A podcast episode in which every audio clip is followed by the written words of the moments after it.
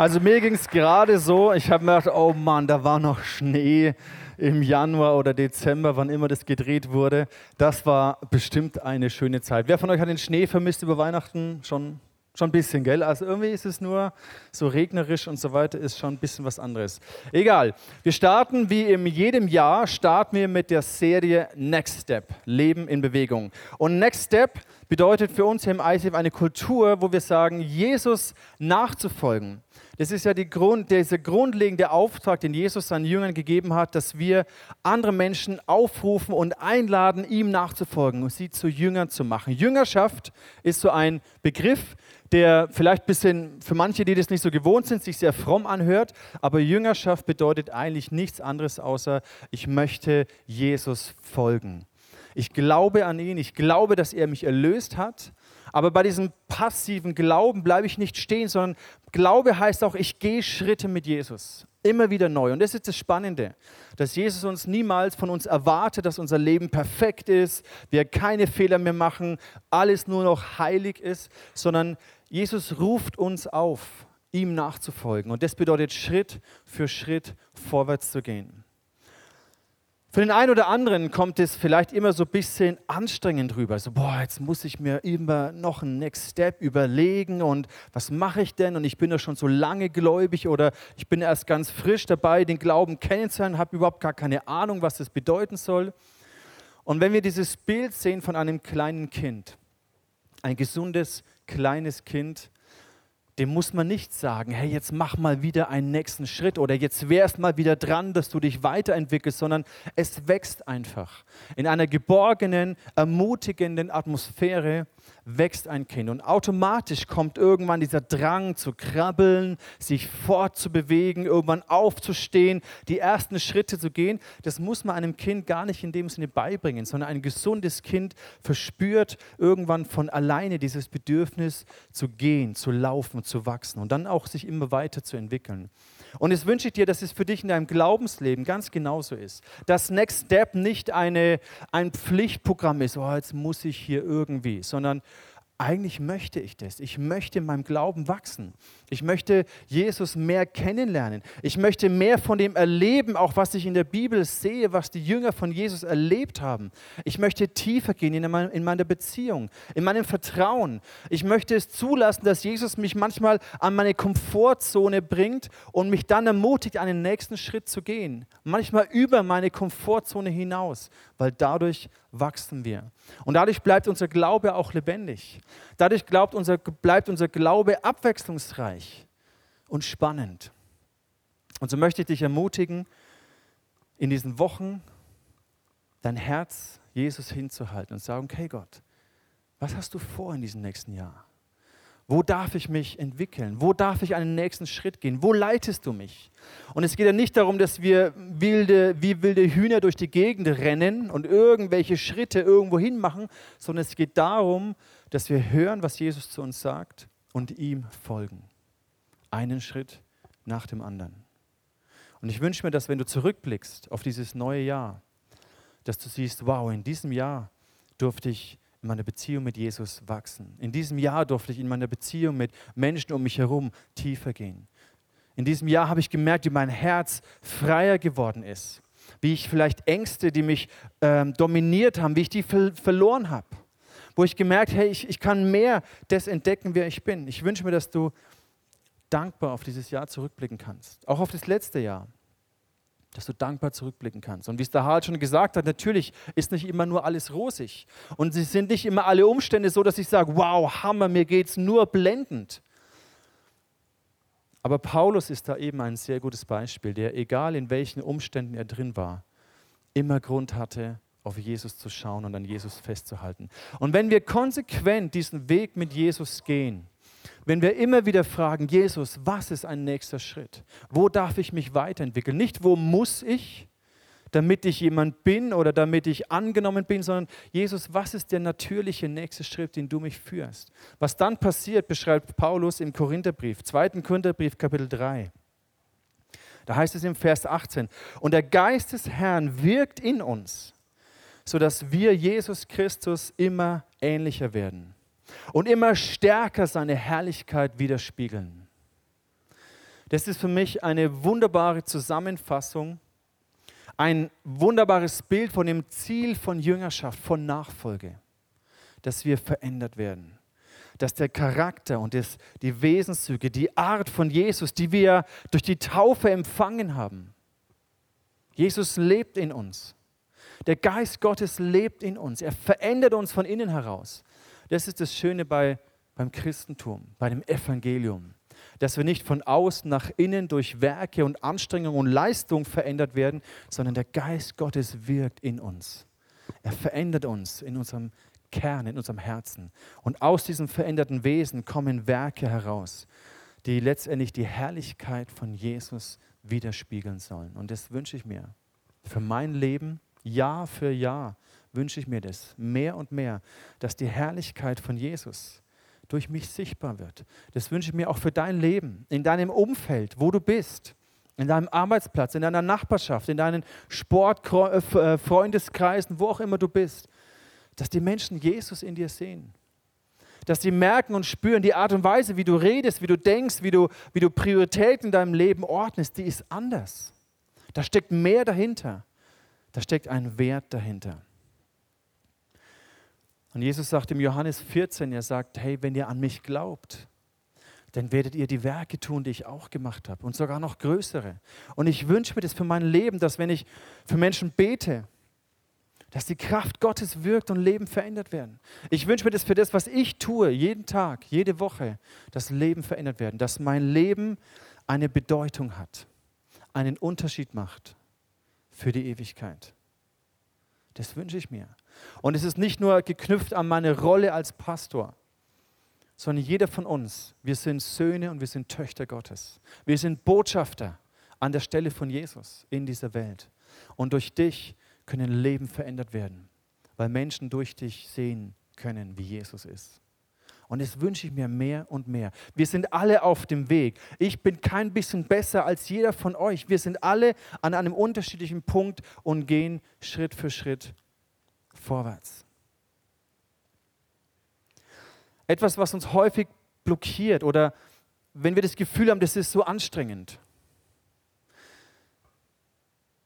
macht es Sinn, dieses Prinzip zu sehen. Fand es interessant, gestern hat der Samuel Koch in seiner Predigt auf der Mehrkonferenz das so gut auf den Punkt gebracht, weil sehr häufig sind wir geprägt dadurch, was unser Wert, unsere Identität ausmacht, ist definiert durch unser Tun und durch unser Haben. Das heißt, das, was ich tue und das, was ich habe, definiert, wer ich bin, was mein Wert ausmacht, welchen Status ich habe, welche Anerkennung ich habe. Und hier genau ist der Grund, warum es vielleicht anstrengend ist für dich sich anfühlt, Dinge zu tun, weil du denkst, okay, wenn ich das tue und wenn ich die und die Sachen vorweisen kann, dann bin ich jemand. Und wie ich es vorhin schon erwähnt habe, die Grundlage des Evangeliums zeigt uns, dass es bei Jesus komplett andersherum ist. Wir sind Kinder Gottes, wir sind angenommen, wir sind jemand und wir haben so viel empfangen von Gott. Und weil wir sind, und weil wir haben, deswegen tun wir, deswegen geben wir, deswegen lieben wir. Da stellt sich natürlich die Frage, dass wir uns immer wieder bewusst sein müssen, ja, wer bin ich denn und was habe ich denn? Was habe ich denn zu geben? Vielleicht kommst du am Sonntagvormittag hierher und denkst dir, hey, das sind alles so tolle Menschen und wer bin ich denn schon? Was kann ich denn schon geben? Wer bräuchte mich denn? Und häufig sind es Lügen in unserem Kopf, die uns einreden, dass wir nichts sind, dass wir keinen Wert haben, wenn wir nichts durch Werke und Leistung vorzuweisen haben oder dass wir nichts zu geben haben. Und wenn wir diesen Lügen glauben, dann halten wir das zurück, was Gott eigentlich in unser Herz hineingelegt hat. Petrus, als er mit den Jüngern in den Tempel läuft, nachdem Jesus auferstanden ist und der Heilige Geist am Pfingsten gekommen ist, da sitzt dieser Bettler am Tor und bittet ihn um Silber und um Gold. Und Petrus sagt, hey, Silber und Gold habe ich nicht, aber was ich habe, das gebe ich dir. Im Namen Jesu Christi, steh auf und geh. Und dieses Selbstbewusstsein, diese Sicherheit, hey, was ich habe, das kann ich dir geben. Was Gott mir geschenkt hat, das kann ich dir weitergeben. Ich wünsche, dass das so normal wird in unserem Umgang.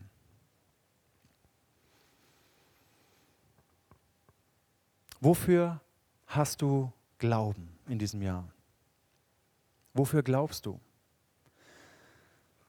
Ich finde es interessant, dass die Jahreslosung in diesem Jahr ist ein Vers aus dem Markus-Evangelium, Kapitel 9. Die Situation ist, dass ein sehr verzweifelter Vater mit seinem kranken Sohn zu Jesus kommt. Und nichts konnte diesem Sohn helfen. Und der Vater wendet sich in seiner Verzweiflung an Jesus und sagt, hey, kannst du ihm irgendwie helfen? Wenn es dir möglich ist, dann mach irgendetwas. Und in Vers 23 sagt Jesus, wenn es dir möglich ist, sagst du? Für den, der glaubt, ist alles möglich. Da rief der Vater des Jungen, ich glaube, hilf mir heraus aus meinem Unglauben. Ich finde es so ambivalent, diese Aussage, für den, der glaubt, ist alles möglich. Boah, das erzeugt eine Riesenspannung. Auf der einen Seite kann es mich in einen Leistungsglauben hineinbringen. Wenn irgendwas Schlechtes passiert, dann fühle ich mich verdammt, weil ich denke, Mist, ich habe nicht genug Glauben gehabt, dann fühle ich mich schlecht. Oder in eine Passivität, okay Gott, du musst es eh irgendwie machen.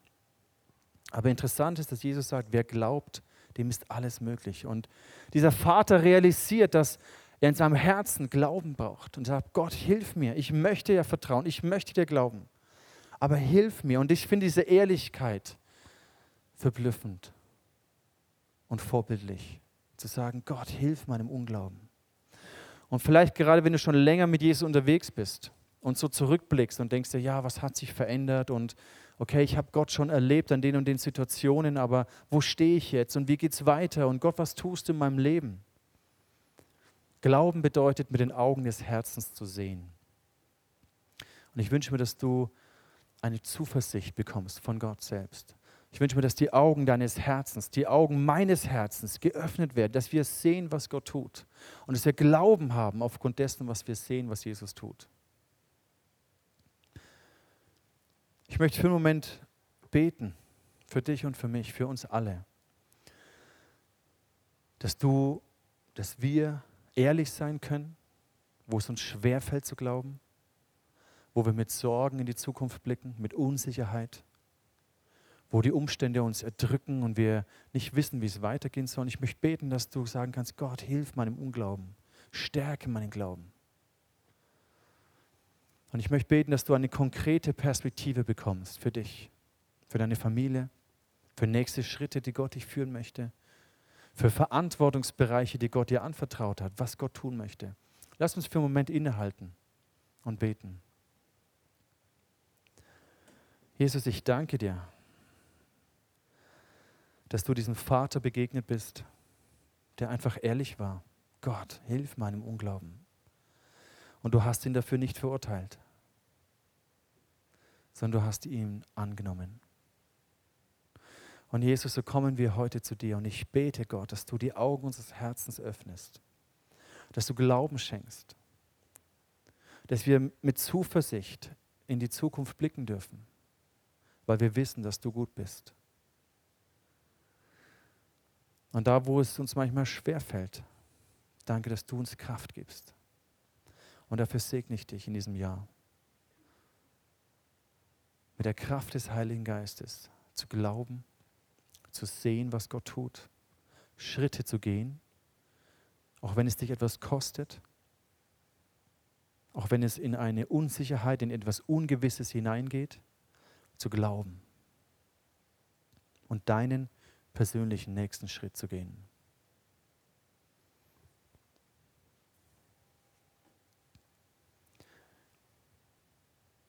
Amen. Ein Aspekt von dieser, oder ein Ziel von dieser Next Step-Serie im Januar ist auch, dass wir als Gemeinde gemeinsam in Einheit in dieses nächste Jahr hineingehen. Wir sind Teil von einem Movement, wie wir es gerade schon in dem Trailer gesehen haben, ein Movement, in dem Gott einfach wirkt. Ein Movement und dafür bin ich sehr dankbar, dass ich an dem Leo Bigger aus dem ICF Zürich, der Leiter und Gründer dieses Movements und an dem Team, das Movement-Leitungsteam, den Tobi zum Beispiel hier aus Deutschland, dass ich sehen darf, es sind Männer, die auch nicht perfekt sind, die noch nicht am Ziel ihres Weges sind, aber die immer wieder Schritte mit Jesus gehen. Und da finde ich den Leo, da finde ich die Susanna, da finde ich den Tobi und die Menschen, die ich kenne, ich finde sie vorbildlich. Ich finde sie auch vorbildlich in dem, wie sie immer wieder sich selbst und das Movement und das, was wir als Movement tun, reflektieren und auf den Prüfstand stellen. Und vor einigen Jahren gab es so einen Prozess, wo sich die Leute, die Leiter im Movement überlegt haben, hey, was macht uns eigentlich aus? Wie können wir das formulieren, wer wir als Movement sind und wie wir Dinge tun? Und heraus kamen dann so 6 Styles, die so bezeichnet wurden. Und wir hier in Nürnberg haben gar nicht so viel über diese Styles geredet. Die meisten von euch würden sie wahrscheinlich nicht mal alle 6 auswendig kennen. Vor ungefähr 1,5 Jahren haben sie angefangen, das zu überprüfen und Gott hinzulegen, sagen, Gott, ist es noch das, was uns ausmacht? Ist es noch das, wie wir das formulieren wollen, wer wir sind? Und sie haben einen Prozess angefangen und uns als Pastoren damit hineingenommen. Und ich fand es sehr, sehr motivierend. Ich fand es sehr begeisternd zu sehen, wie sich das verändert hat. Und sie haben Werte definiert, die wir als Movement, die etwas zum Ausdruck bringen, was wir als Movement im Kern sind. Warum sind Werte so wichtig? Werte, gemeinsame Werte geben uns eine Orientierung, eine Linie. Zum Beispiel du in deiner Life Group, wenn du in einer Life Group bist, dann habt ihr auch Werte in einer Life Group. Zum Beispiel, dass das, was ihr in einer Life Group teilt, vertraulich behandelt wird und nicht weitergeplappert wird. Das ist ein Wert, den ihr habt. Und dieser Wert gibt euch die Sicherheit, euch zu öffnen. Weil wenn du weißt, hey, das bleibt vertraulich, dann kannst du dich öffnen, kannst du persönliche Sachen von dir preisgeben. Und dieser Wert gibt euch in eurem Handeln Orientierung, gibt euch Sicherheit, verbindet euch. Und genauso haben wir auch Werte im Movement, die uns verbinden, die zum Ausdruck bringen, wer wir sind und warum wir Dinge tun und wie wir Dinge tun. Das ist so ein bisschen, man kann es auch nennen, so als den Stallgeruch im ICF Movement, was uns so ausmacht. Und wir sind da schon manchmal ein bisschen verrückt, manchmal ein bisschen anders. Und ich glaube, jede Gemeinde und jede Bewegung hat so den Charakter. Und was mir immer wichtig ist zu betonen, wenn wir Teil von einem Movement sind und diese Leiterschaft auch ehren, dass wir dennoch einen lokalen Charakter haben. Weil Gemeinde ist niemals ein Franchise-Unternehmen, ist niemals ein Copy-Paste, ich mache ein System, ich mache eine Struktur und dann funktioniert es. Gemeinde hat immer was mit Herzensbeziehung zu tun.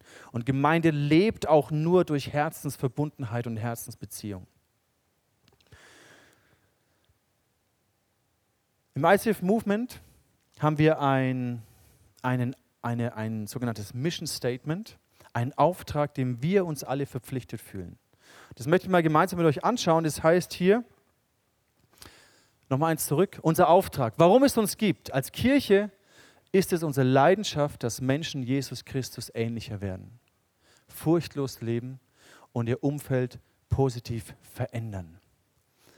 Dem aufmerksamen Zuhörer ist aufgefallen, dass die Themen der Konferenz sich hier widerspiegeln. Only Jesus, Fearless und Impact Your World.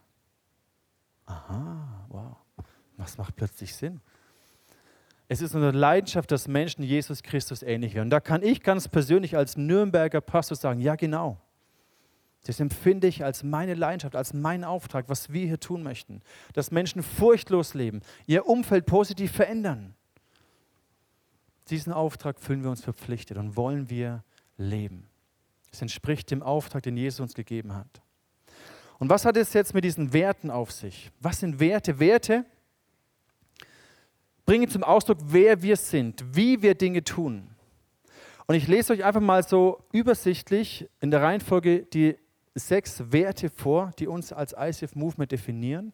Und ich muss sagen, wo ich die so gehört habe und die uns vorgestellt wurden, hat mein Herz vor Freude gejubelt. Weil ich mir gedacht habe, wow, das möchte ich. Ich möchte in einer Gemeinde sein. Ich möchte eine Gemeinde leiten, die authentisch ist. Das bedeutet, in der Menschen das leben, was sie auch sagen. Das ist mir wichtig. Ich möchte das. Ich finde es gut. Ich finde es wichtig. Warum ist es wichtig? Weil die Menschen schenken uns dann ihr Vertrauen, wenn sie hören, sehen und auch erleben, dass wir als Kirche authentisch sind. Ich möchte in einer Kirche sein und ich möchte eine Kirche leiten, die relevant ist. Das heißt, am Puls der Zeit zu sein. Das heißt, dass wir uns mit Themen und Inhalten beschäftigen, die die Menschen bewegt. Das ist unser Wunsch, unsere Absicht. Und ich möchte in einer Kirche sein und ich möchte eine Kirche leiten, die in dem, was sie tut, exzellent ist. Das bedeutet nicht perfekt, das ist ein großer Unterschied. Aber Exzellenz bedeutet, wir geben für Gott unser Bestes. In den Möglichkeiten, die wir haben, versuchen wir für Gott unser Bestes zu geben. Warum ist es wichtig? Weil mit all dem, was wir tun, wollen wir den widerspiegeln und den zum Ausdruck bringen, dem wir dienen, nämlich Gott selbst. Und Gott selbst hat sein Bestes gegeben für diese Welt. Er hat nicht irgendeinen Engel, der schon halb krank war und den nicht mehr gebraucht hat, irgendwie auf die Erde geschickt, okay, den können wir hinrichten lassen für den Menschen, der taugt eh nichts mehr. Sondern er hat seinen Sohn gegeben, seinen eingeborenen Sohn. Er hat sein Bestes gegeben. Und in dieser Haltung wollen wir die Dinge tun, die wir tun, mit den Möglichkeiten, die wir haben, mit den Budgets, die wir haben, mit den Menschen, die wir haben, wollen wir unser Bestes geben. Und das liebe ich, das schätze ich sehr, dass es hier so viele Leute gibt, die immer wieder versuchen, ihr Bestes zu geben. Ich möchte in einer Kirche sein und ich möchte auch eine Kirche leiten, die gastfreundlich ist. Das heißt, wir versuchen, so gut es geht, eine liebevolle Atmosphäre zu kreieren, wo Menschen sich willkommen fühlen. Das ist uns wichtig, das macht uns aus. Und in so einer Kirche möchte ich gerne sein. Ich möchte in einer Kirche sein, die begeistert ist. Das bedeutet, dass wir realisieren, die Freude am Herrn ist unsere Stärke. Nicht, weil immer alles perfekt läuft in unserem Leben, sondern weil der Grund unserer Freude ist immer, dass Gott mit uns ist. Warum ist das so wichtig? Ich glaube, Kirche darf nicht langweilig und trostlos sein. Da gibt es schon zu viel in der Kirchengeschichte, wo Menschen einfach keinen Bezug mehr gefunden haben.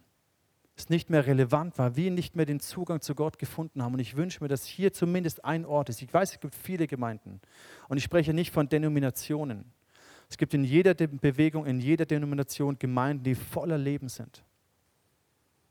Und ich wünsche mir, dass Menschen inspiriert werden. Dass sie Lebensfreude, dass sie Hoffnung finden. In so einer Kirche möchte ich gerne sein. Und ich möchte in einer Kirche sein, die großzügig ist. Ich möchte eine Kirche leiten, die großzügig ist. Warum?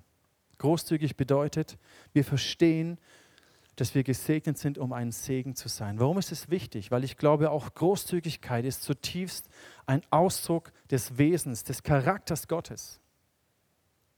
Er hat nichts zurückgehalten, um uns seine Liebe zu zeigen. Und unser Auftrag als Kirche ist es, Licht und Salz zu sein. Und mit deiner Großzügigkeit, mit unserer Großzügigkeit, indem wir gerne geben, kann das Salz in dieser Welt die Kraft entfalten, kann das Evangelium seine Kraft entfalten, kann das Licht leuchten.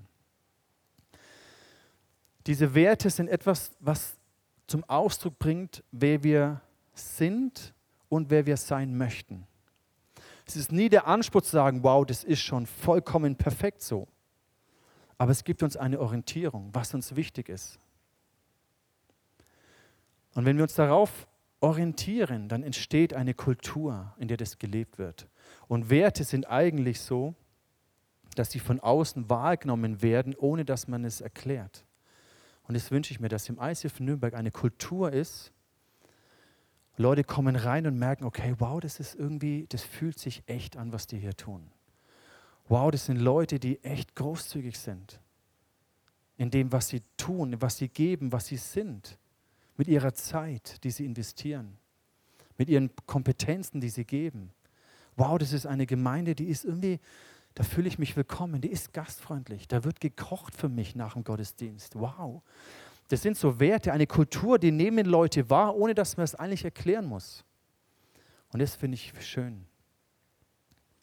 Ich möchte mit euch noch auf den ersten Wert ein bisschen eingehen und das ein bisschen vertiefen. Authentisch, was heißt das? Wir leben, was wir sagen. Wo ich das zum ersten Mal gehört habe, fand ich, wow, genial, Hammer. Hört sich richtig gut an, finde ich gut. Und als ich mich jetzt dann darauf vorbereitet habe, habe ich gedacht, wow, krass, hey, der hat es ganz schön in sich. Hast du mal drüber nachgedacht? Was ich extrem schätze, eins der schönsten Komplimente, die ich im Starterkurs höre, ist, dass Leute sagen, hey, ich bin hier reingekommen, es hat sich authentisch angefühlt, was ihr hier macht. Das ist eines der größten Komplimente, die ich im Starterkurs höre.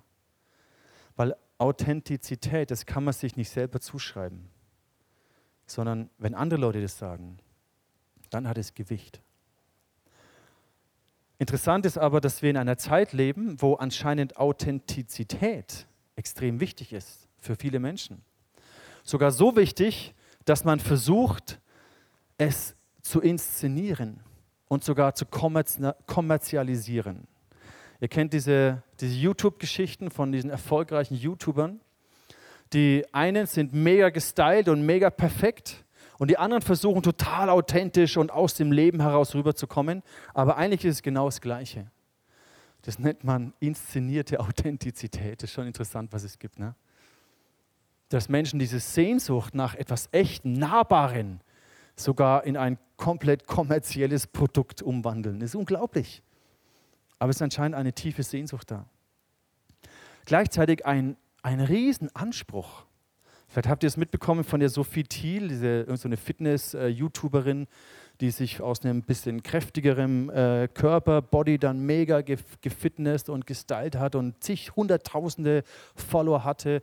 Und irgendwann hat man nichts mehr gehört und dann waren alle ganz entsetzt, was ist los? Und dann hat sie wieder zugenommen gehabt und hat sich nicht mehr getraut, sich so zu zeigen. Und ein Riesendesaster, ein Riesen-Authentizitäts-Burnout. Weil alle erwarten, dass sie super authentisch ist, aber du hast dann wie keinen Spielraum mehr, Schwächen zuzugeben. Und dann ist es eben, es geht irgendwie nicht auf, es macht irgendwie gar keinen Sinn. Also das ist schon ein sehr hoher Anspruch, wenn man sich das mal überlegt. Auf der einen Seite, niemand von uns will einfach nur eine Performance. Wenn ich dich fragen würde, was ist dir wichtiger hier in dem Gottesdienst? Ist dir wichtiger eine perfekte Performance oder eine authentische Performance? Also Performance an sich, das Wort ist schon schwierig, aber lassen wir es mal dabei. Dann würde ich sagen, in einem Gottesdienst, also wenn der Matze jetzt mal hier rumdrückt und sowas und das irgendwie nicht so ganz hinhaut oder keine Ahnung, hey, aber er ist einfach echt. Ja, er liebt es zu worshipen und er ist einfach der Wahnsinn. Ja? Also wenn ich dich fragen würde, was ist dir wichtiger, eine perfekte Performance oder eine authentische Performance? Ich gehe mal davon aus, die meisten von euch würden sagen, hey, komm, ist doch egal, Hauptsache, wir lieben Jesus und alles ist gut. Aber auch das, ganz ehrlich, ist eine Challenge.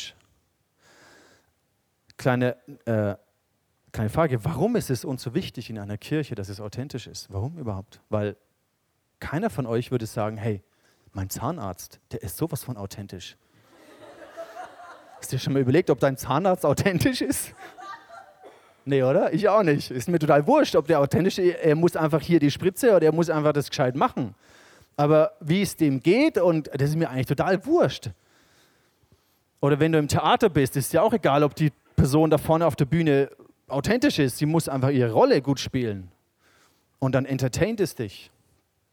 Und dann findest du es gut. Aber wie es der Person geht, du kennst die ja gar nicht, total wurscht. Warum ist es in der Kirche so wichtig? Naja, weil wir keine Zähne ziehen, keine Löcher bohren, keine Performance abhalten, kein Programm entertainen, sondern weil es hier um unsere Glaubwürdigkeit geht, um Vertrauen, was Menschen uns entgegenbringen. Und Glaubwürdigkeit ist ein sehr, sehr hohes Gut. Wenn du deine Glaubwürdigkeit verlierst, wenn dein Wort kein Gewicht mehr hat, wenn du dein Wort gibst und dein Wort wieder brichst, wieder zurücknimmst, dann verlierst du deine Glaubwürdigkeit. Und wenn Menschen dir nicht mehr glauben, dann hat dein Wort keine Bedeutung mehr. Und dann hast du viel verloren. Häufig gehen wir sehr leichtfertig mit unseren Worten um und machen Zusagen und nehmen sie wieder zurück. Ich komme doch nicht. Nee, passt doch nicht. Geht mir doch nicht. Und wir verlieren unsere Glaubwürdigkeit, ohne es zu merken. Glaubwürdigkeit ist in unserer Kirche ein sehr, sehr hohes Gut. Deswegen ist dieser Anspruch, authentisch zu sein, total gerechtfertigt. Deswegen finden wir den auch so gut. Aber er kreiert eine Spannung. Weil was ist denn jetzt, wenn ich hier worshipen soll und euch anleiten soll? Und wir wollen ja auch begeistert sein. Wir wollen keine Leute langweilen mit unserem Worship. Aber mir geht es gerade nicht so gut. Was mache ich denn dann? Oder wenn ich eine Predigt halte und mir geht es gerade nicht so gut, sagen, hey Leute, ihr nervt mich. Hey, ich habe so keinen Bock auf euch heute. Fühlt sich auch nicht gut an. Ist zwar authentisch, aber fühlt sich irgendwie auch nicht gut an. Also was macht man jetzt damit? Soll ich einfach happy, clappy spielen und smilen? Oder soll ich sagen, hey Leute, ihr nervt mich, ich will nach Hause, so schnell wie möglich weg hier von der Bühne? Was mache ich denn jetzt damit? Mit diesem Anspruch, authentisch zu sein. Das ist eine interessante Frage. Da können wir jetzt gar nicht vertieft drauf eingehen. Ich glaube, nur eine Randbemerkung, es ist wichtig, dass wir lernen, uns selbst zu leiten. Das heißt, wenn ich merke, hey, ich habe Sorgen, mir geht es nicht gut, dass ich, bevor ich auf die Bühne komme, dass ich das kläre mit Jesus. Dass ich mir jemanden hole, dem ich vertraue und sage, hey, kannst du für mich beten? Ich habe gerade echt die und die Sachen. Ich nehme das ernst. Und dann gehe ich auf die Bühne und sage, hey Gott, ja, mir geht es gerade nicht gut, aber ich gebe mein Bestes, diesen Menschen zu dienen. Weil sie können nichts dafür. Der Gast, der heute zum ersten Mal da ist, der kann nichts dafür, dass es mir vielleicht nicht gut geht. Ich möchte mein Bestes geben, um ihnen zu dienen. Es geht nicht um mich, sondern um sie. Und dann macht es plötzlich wieder Sinn. Und dann kann ich sagen, ja, ich bin hier, ich gebe euch das, was ich habe, ich diene euch damit. Das ist alles, was ich kann. Und das spüren dann Menschen, ob das echt ist oder nicht. Und unsere Verantwortung, die wir hier auf der Bühne stehen oder am Welcome-Team oder wo auch immer, ist es, dass wir lernen, uns zu leiten, damit umzugehen. Aber es ist auch ein hoher Anspruch, der dich manchmal auch unter Druck setzen kann.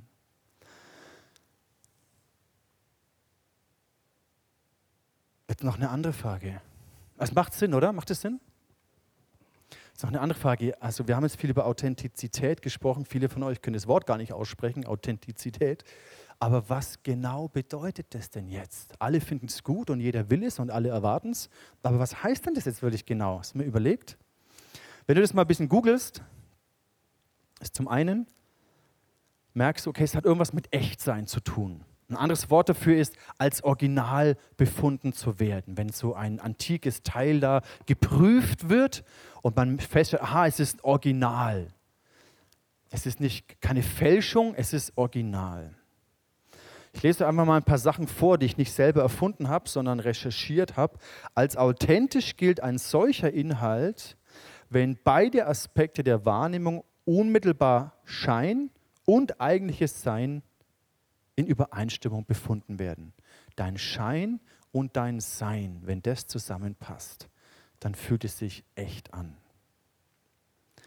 Angewendet auf Personen bedeutet Authentizität, sich gemäß deinem wahren Selbst, das heißt seinen Werten, seinen Gedanken, Emotionen, Überzeugungen und Bedürfnissen auszudrücken und dementsprechend zu handeln.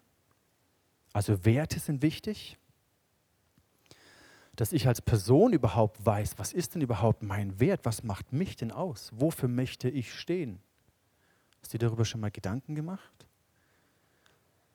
Deine Gedanken, deine Emotionen, deine Überzeugungen, deine Bedürfnisse. Da fängt schon die erste Schwierigkeit an, dass wir das reflektieren können und merken, aha, wow, was habe ich denn für Bedürfnisse? Was habe ich denn für Überzeugungen? Was habe ich denn für Werte? Die Sozialpsychologen Michael Kernis und Brian Goldman unterscheiden 4 Kriterien. Wie gesagt, das habe ich nicht mir selbst überlegt, aber ich finde es sehr interessant. 4 Kriterien, die erfüllt sein müssen, damit man sich selber als authentisch erlebt. Erstens Bewusstsein. Also du musst dir deiner Stärken und deiner Schwächen bewusst sein, deiner Gefühle, deiner Motive, warum tue ich das, warum komme ich hier auf die Bühne, warum kommst du hier in den Gottesdienst, warum triffst du die Person, warum triffst du die andere Person nicht, was sind Motive, die du hast für deine Verhaltensweisen. Setzt eine Selbsterkenntnis durch Selbst- und Fremdwahrnehmung voraus. Selbstreflexion ist auch etwas, was uns tendenziell nicht so leicht fällt, vor allem uns Männern. Fällt es tendenziell nicht so leicht, sich selbst zu reflektieren und zu überlegen, ja, was empfinde ich denn? wie geht es mir denn? Aber es ist anscheinend eine wichtige Grundlage. Zweitens, Ehrlichkeit. Dazu gehört, dass man der Realität ins Auge blickt. Dass man Ja zu dem sagt, was man denn da so in sich wahrnimmt an Bedürfnissen und Überzeugungen. Dass man das mal akzeptiert und sagt, aha, okay, das ist in mir drin. Ich werde mal ehrlich. Ich bekomme auch Feedbacks von außen, die mir eine Fremdeinschätzung geben, die sehr, sehr wichtig sind. Und ich traue mich, dieser Realität mal ins Auge zu blicken. Und dann, drittes Kriterium ist Konsequenz. Ein authentischer Mensch handelt nach seinen Werten und Überzeugungen. Das gilt für gesetzte Prioritäten, auch für den Fall, dass er sich dadurch Nachteile einhandelt. Kaum etwas wirkt verlogener und unechter als ein Opportunist. Ein Opportunist ist jemand, der seine Fahne in den Wind schwenkt. Wenn ihm das vorteilhaft erscheint, dann ist er so. Wenn ihm etwas anderes vorteilhaft erscheint, dann ist er anders. Das ist ein Opportunist. Aber jemand, der authentisch ist, hat Werte, hat Überzeugungen und hat die Stärke, dafür einzustehen, auch wenn es Kritik gibt, auch wenn er angegriffen wird. Ich habe mich zum Beispiel gefreut, dass mein Buch Sex Life, die meisten von euch kennen das oder haben davon gehört zumindest, dass es kritisiert wurde in den Schweizer Medien. Zum einen wurde ich von den Schweizer Pastoren dadurch auf die Schulter geklopft, gesagt, hey Dani, das war der Ritterschlag, du bist in den Schweizer Medien kritisiert worden, hammergeil, super Erfolg. Ich so, ah, okay. Und klar, wenn wir Werte haben und für diese Werte einstehen, logisch, dann machen wir uns angreifbar. Und für mich war das auch ein Lernprozess, weil logisch, du willst ja immer nur gelobt werden. Ne? Lob und Anerkennung, Liebessprache ist super. Aber ich finde es wichtig. Auch wenn es Nachteile bedeutet, dass du gemäß deinen Werten und Überzeugungen lebst und handelst. Und der vierte Aspekt ist sehr ähnlich mit dem Authentizität, beinhaltet die Bereitschaft, sein wahres Selbst mit seinen positiven wie negativen Seiten in sozialen Beziehungen offen zu zeigen und nicht zu verleugnen. Die Aufrichtigkeit zu sagen, ja, an dem Punkt habe ich echt noch zu kämpfen. Da habe ich echt noch Motive, die nicht rein sind. Da fällt es mir schwer, Feedback anzunehmen oder meinen Ärger im Griff zu bekommen oder meine Motive zu hinterfragen. Dass wir aufrichtig miteinander umgehen. Und ganz ehrlich, ich fände das fantastisch, wenn ICF Nürnberg eine Gemeinde sein kann mit authentischen Menschen. Ich glaube nicht, dass wir schon alle so perfekt mega authentisch sind. Ich behaupte das auch nicht von mir. Aber ich finde das mega gut, ich finde das wichtig. Ich würde mich freuen, wenn wir uns orientieren daran. Ich finde das richtig schön, eine Gemeinde mit authentischen Menschen. Es gibt aber ein Problem. Authentizität hört sich super an, aber was ist denn jetzt, wenn du ein authentischer Vollpfosten bist? Um nicht zu sagen, ein authentisches, egoistisches Du kannst sagen, ja, ihr könnt mich alle mal, ich bin halt so. Ja, dann bist du zwar authentisch, aber bist ein Vollidiot. Ist irgendwie auch nicht die Lösung. Und da kommen wir zurück zu diesen Gedanken, den wir ganz am Anfang hatten. 2. Korinther 3. Der Geist des Herrn wirkt in uns, dass wir Jesus Christus immer ähnlicher werden. Es ist keine Ausrede, sich auf seinen Schwächen und Charakterflauseln auszuruhen und zu sagen, ja, ich bin halt so, ihr müsst mich halt so nehmen. Pech gehabt.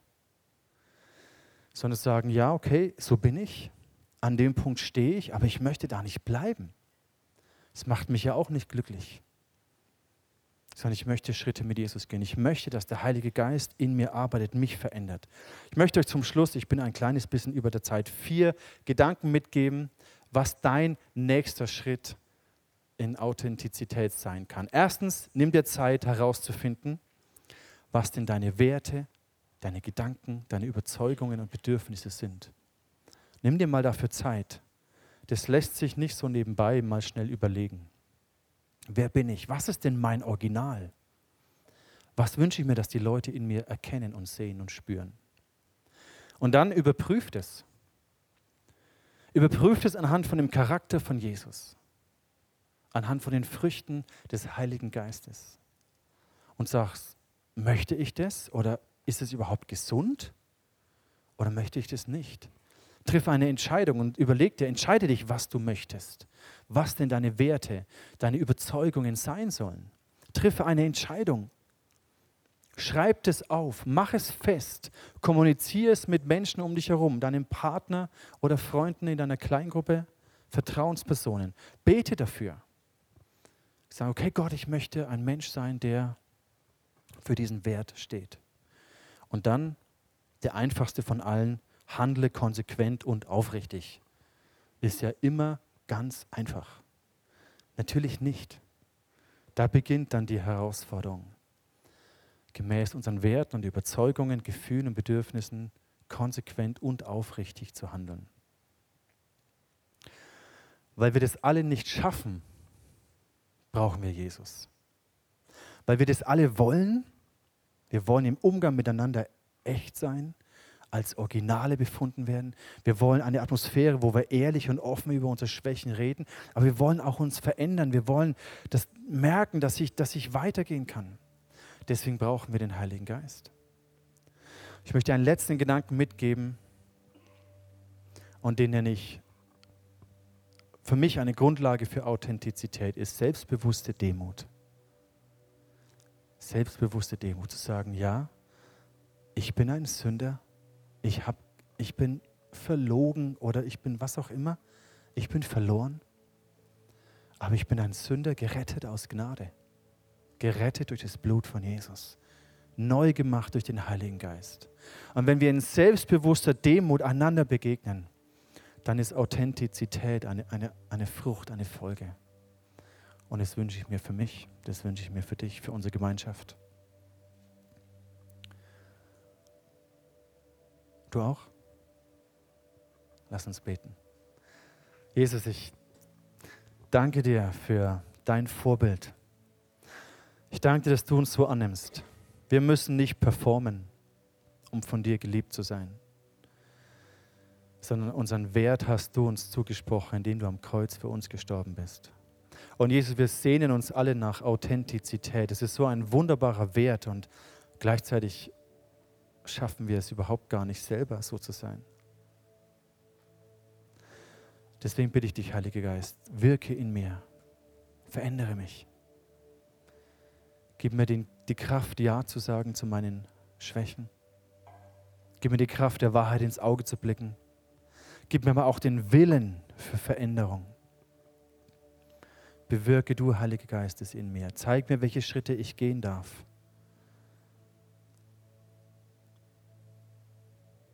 Und ich bete für diesen Wert im ICF Nürnberg. Gott, dass du das uns schenkst, dass das, was wir reden, wir auch leben. Das wünsche ich mir von ganzem Herzen. Dafür brauchen wir deine Gnade, weil alleine schaffen wir das auch nicht. Und ich segne uns alle mit dieser authentischen Gemeinschaft, mit diesen authentischen Freundschaften, mit dieser Sicherheit, ich bin hier angenommen, ich darf hier so sein, aber ich muss auch nicht so bleiben, wie ich bin. Jesus, dafür danke ich dir von ganzem Herzen. Amen.